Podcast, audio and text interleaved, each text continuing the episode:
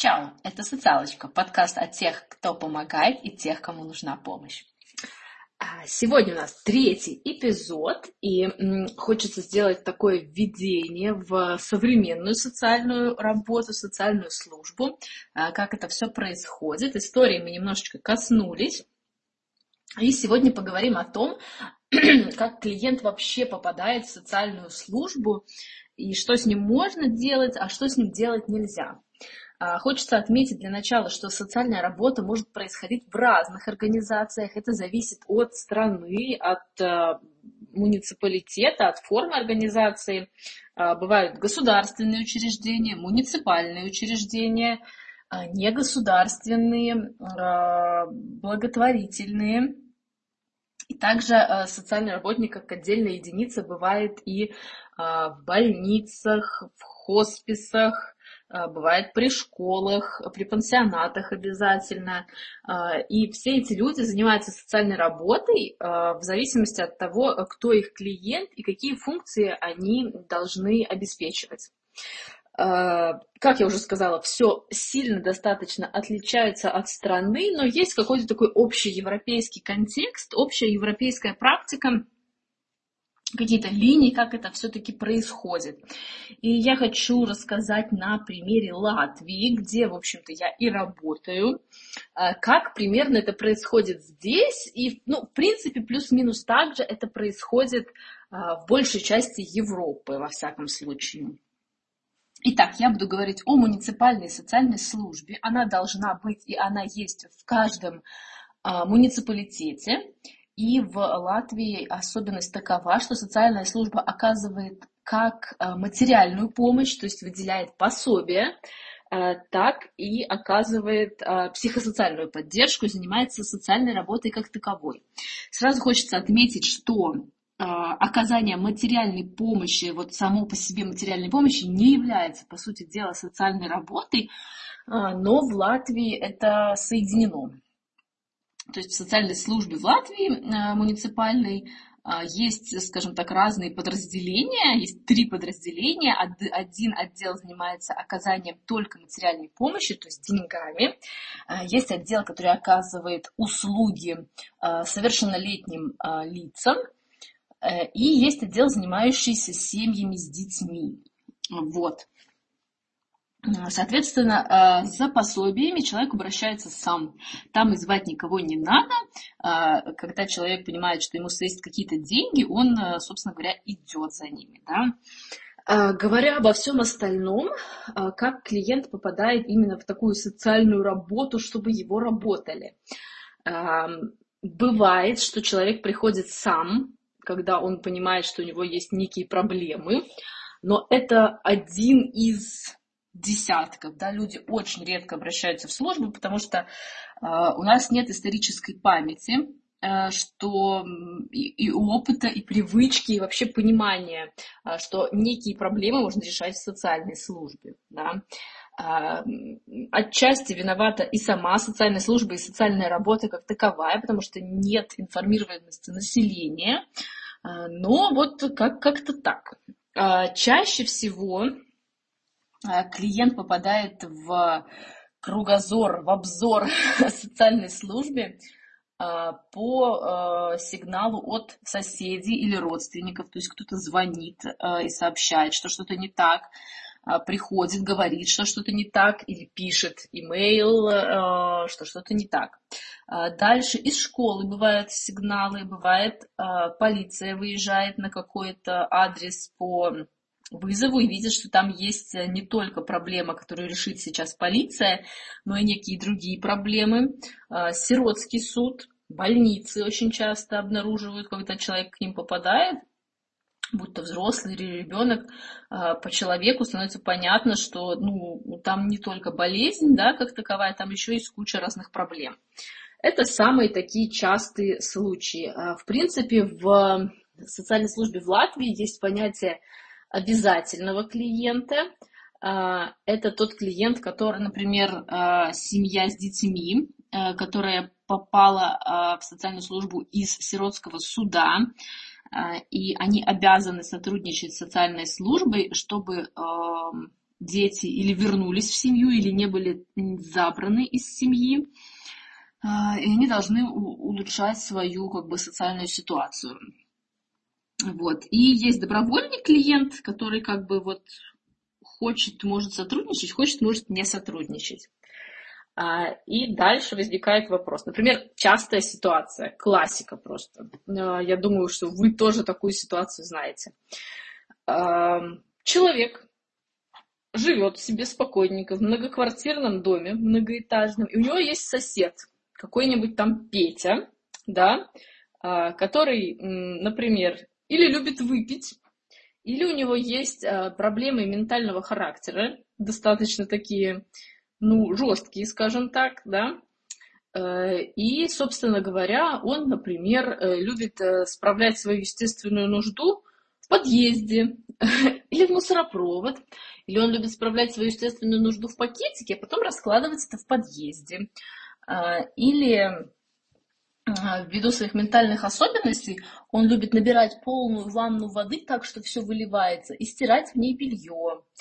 А, вот. И э, любит э, приносить все с помоек, всякие разные хламы, все это собирать у себя дома, и все это, естественно, имеет соответствующий аромат, э, туда приходят соответствующие насекомые, и все это плодится и множится.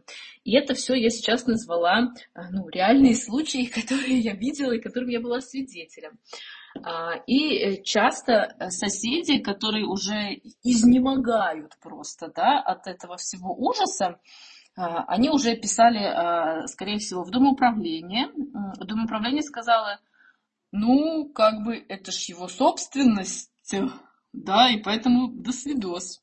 Потом они, скорее всего, писали в полицию. Полиция приехала, поговорила с ним, может быть, выписала ему административный штраф, смотря что он там делает. Ну, например, если человек вот такой вот Плюшкин-Коробочкин, который тащит с помойки домой все подряд, и это все воняет, гниет и, и, и издает страшные какие-то звуки и, и размножает крысы таракана, ну, как бы он это делает на своей собственности. Да, это его квартира. Соответственно, можно только вести воспитательные беседы, которые, ясное дело, при ментальных особенностях, ну, никакого вообще воздействия не имеют. А, вот. И потом а, в какой-то момент а, вот соседи возникают в социальной службе, они или пишут, или приходят, или звонят, и социальная служба реагирует на сигнал, идет туда и пытается как-то что-то делать. Конкретно что можно делать с таким человеком? Ну, во-первых, разговаривать, конечно же, выяснить его ситуацию, что у него да как э, в жизни. Скорее всего, такой человек эм, состо... ввиду своих ментальных особенностей состоял когда-то, как минимум, на учете у психиатра, но не посещает его, не употребляет медикаменты, соответственно, состояние ухудшается. Вот. И, например, такому человеку, за таким человеком а, нужен такой уход и присмотр. Ему можно назначить ассистента, который будет им заниматься, будет записывать его к психиатру, вводить его к психиатру, а, помогать ему употреблять медикаменты назначенные, потихонечку будет помогать ему чистить квартиру, когда у него сознание несколько просветлится. Но надо понимать, что э, такие люди всегда против, они не любят вмешательства в свою жизнь, они считают, что весь вот этот хлам, который они насобирали, им страшно важен. И все эти процессы затягиваются на очень-очень-очень долго. Но главное, что нужно понимать в таких случаях, что очень часто соседи, вот уже измученные своими вот, вот, вот не совсем адекватными жильцами с разных сторон, сверху, снизу, а, они звонят и говорят, заберите его в пансионат, он сумасшедший. Так не происходит в современной Европе. А, в пансионат человек, что пожилой, что человек с ментальными сильными особенностями, может попасть только если он изъявит такое желание. Э, силой никого никуда не определяют. Силой это полиция, это решение суда о принудительном э, лечении, но это бывает только в том случае, если э, человек совершил криминальное преступление, это, соответственно, или тяжкие телесные, или убийства. Да, если человек просто любит пописать и покакать в подъезде или по кулечкам все это разложить и соседям под дверь сувать, ну, как бы ничего не будет, да, никакого принудительного лечения не будет. А, такова а, реальность, суровая, надо сказать. Немного другая ситуация, если в семье есть э, дети. То есть взрослый человек э, волен делать со своей жизнью все, что он захочет. У человека есть право на смерть, у человека есть право на разрушение себя и своей жизни. Э, конечно, это все вступает в конфликт, когда там задеваются права других людей, но тем не менее, да, человек имеет право. А, заниматься тем, что он хочет. И когда он мешает другим, мы пытаемся его немножечко как-то регулировать. Когда есть дети, а, которые связаны, собственно говоря, с родителями, они не могут от родителей никуда уйти и сказать, что, слушайте, у меня папка и мамка алкаши, я вообще с ними не хочу, да, я пойду куда-то сам буду собой заниматься. То есть ребенок в любом случае зависит от взрослых. А, и о благополучии ребенка в таких случаях э, должна, должен заботиться как сиротский суд, так и социальная служба. И тут возникает э, всегда огромная, огромная проблема, дилемма. Дело в том, что э, когда мы приходим со стороны из своей как бы нормальной экосистемы, да, где а, все встают утром вместе, завтракают, может быть, идут на пробежку, потом на работу и так далее. А, в общем, такая обычная, классическая, нормальная, то, что считается жизнь. И когда ты приходишь в семью, где а, мама лежит обдолбанная, а папа просто в хламину, просто пьянющий, да, как бы это ни было странно, и казалось бы, что ребенка нужно забрать из такой семьи, нужно всегда помнить, что э, ребенок привязан к своим родителям, какие бы они ни были. И когда мы заберем ребенка из очевидно очень плохих условий, где нечего есть, где никто за этим ребенком не следит, где он абсолютно брошен на какое-то самоуничтожение – а, для этого ребенка это будет стресс, травма, даже если он эм, попадет в самую прекрасную, распрекрасную семью, а, гостевую, да, э, а, все равно для него это будет самая большая травма жизни. Поэтому всегда социальная служба, насколько это возможно, работает на то, чтобы попытаться восстановить социальные навыки и навыки родительства у родной биологической семьи ребенка.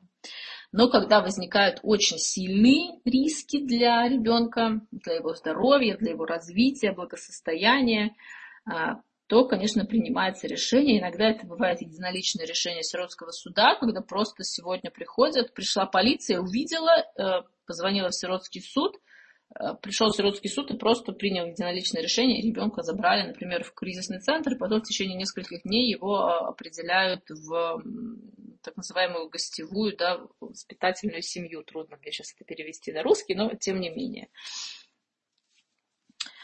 Э, что вообще люди могут получить в социальной службе помимо денег? Эм, есть достаточно большой блок услуг, они нужен, э, это психолог, дневные центры для людей с ментальными особенностями, реабилитация для людей с э, ментальными особенностями, уход на дому для людей с функциональными ментальными особенностями, а, пансионаты, безусловно, а, многие разные всякие вот такие вот э, услуги. Есть такие мастерские, да, где люди с ментальными особенностями могут обретать навыки. А, то есть спектр услуг достаточно большой. Да? Есть услуги для семей, для детей, для детей здоровых, для детей с функциональными и ментальными особенностями, для пожилых, для больных, для людей с функциональными и ментальными особенностями, а, для жертв насилия, для тех, кто совершил насилие, то есть спектр оказания э, услуг огромен. То есть практически любому человеку можно что-то да, подобрать. И всегда все услуги социальной службы муниципальной бесплатны. Человек получает все это бесплатно. В каких-то случаях э, нужно, во всех случаях так скажем, во всех случаях нужно заявление и желание ребенка не только ребенка, а человека, я хотела сказать, э, клиента нужно всегда его желание, без желания клиента ничего не происходит. И в некоторых случаях нужно, нужно еще а, подтверждение от врача, если мы говорим о людях э, с ментальными особенностями. То есть врач-психиатр подтверждает, что этому человеку, э, ввиду его заболевания, будет по плечу, скажем так, такая услуга, что он сможет ее осилить. А, как я уже сказала, помощь социальной службы всегда бесплатна, конфиденциальна и добровольна. Никого не заставляет. В любой момент можно отказаться и сказать, слушайте, вы мне все надоели, чао, я пошел. Да? Потому что, опять-таки, а, мы живем из понимания, из парадигмы, что клиент сам решает, а, что ему в жизни надо, и клиент самый лучший автор и эксперт своей жизни. А, он всегда решит в конечном итоге, что ему делать, даже если нам со стороны кажется, что он себя разрушает и что это принесет э, ну, худший какой-то результат. Это его право. Мы его в этом случае информируем о том, что нам кажется, что а, есть вот такие-такие риски, но если ты хочешь так делать, то, like, пожалуйста, да, делай так. Всегда можно поменять социального работника, если а, не сложились отношения, потому что это только ну, такой человеческий момент. Не со всеми всегда складываются хорошие отношения. Можно поменять. А, есть еще такая интересная категория клиентов, где социальный работник работает медиатором. Это люди в эм, стадии развода, когда делят детей. А, очень часто бывают долгие, сложные разводы, когда а, мама и папа борются за детей. А, когда один другого обвиняет в том, что тот что-то не делает или делает, или вообще плохой. И чаще всего это женщина, которая хочет ограничить общение мужчины с детьми, а мужчина хочет общаться с детьми. И в таком случае социальный работник выступает медиатором. То есть он общается с одной, со второй стороной, ходит домой к одной, ко второй стороне, если ребенок в таком возрасте, когда он уже может разговаривать, ну, как-то свое мнение более-менее адекватно высказать, то с ребенком общается и потом в суде дает как бы свою такую независимую оценку. Кстати говоря, очень частые конфликты в школе, э, когда дети дерутся. Ну, понятно, что дети часто в школе дерутся, да, и когда это разовое какое-то мероприятие, то окей. Если это какая-то постоянная а, система насилия, которая возникла, то также а, и родители пострадавших а, сторон могут обращаться в социальную службу, и школа сама может обращаться в социальную службу, потому что мы с вами прекрасно понимаем, что если ребенок общается через насилие со своими сверстниками, то он этому где-то научился. То, скорее всего, дома есть э, какая-то проблема, которую, возможно, можно решить в социальной службе. И как мы всегда говорим, э, социальный работник не решит никогда ваши проблемы. Мы не ловим рыбку за клиента. Мы можем дать удочку и научить самостоятельно ловить рыбку. Это такая классическая формула социальной работы еще от Джейн Адамс и от всех остальных первоисточников. А, мы всегда поможем, подскажем, будем а, тем плечом, в которое можно поплакать, а которое можно опереться, если никого так сложилось в жизни больше нет рядом, но за вас мы ничего делать не будем. Да? Много всяких э, случаев и историй прошло через э, через меня за годы работы в социальной службе. И, э, наверное, самая главная мысль, которую я хочу сказать, что человеку невозможно помочь, если он не хочет эту помощь принять.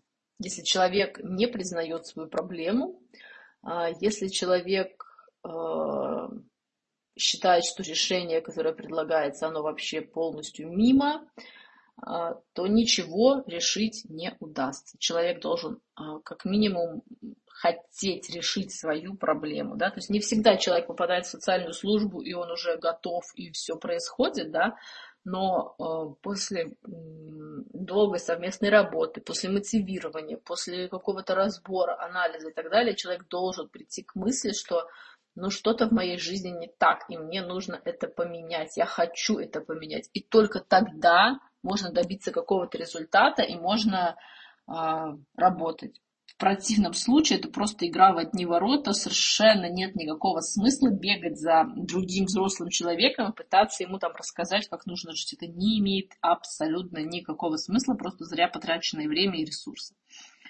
Поэтому, что я хочу сказать, если вы чувствуете, что вам нужна помощь, может быть, социального работника, или у вас есть родственники, знакомые, соседи, коллеги, кому, возможно, нужна помощь социального работника, то рекомендую поискать э, в вашем городе социальную службу и попробовать обратиться, потому что в любом случае всегда можно отказаться и сказать, что, знаете, нет, что-то мы сами будем дальше куковать. Вот. Э, желаю вам э, хорошего социального работника, если он у вас э, есть или он вам нужен.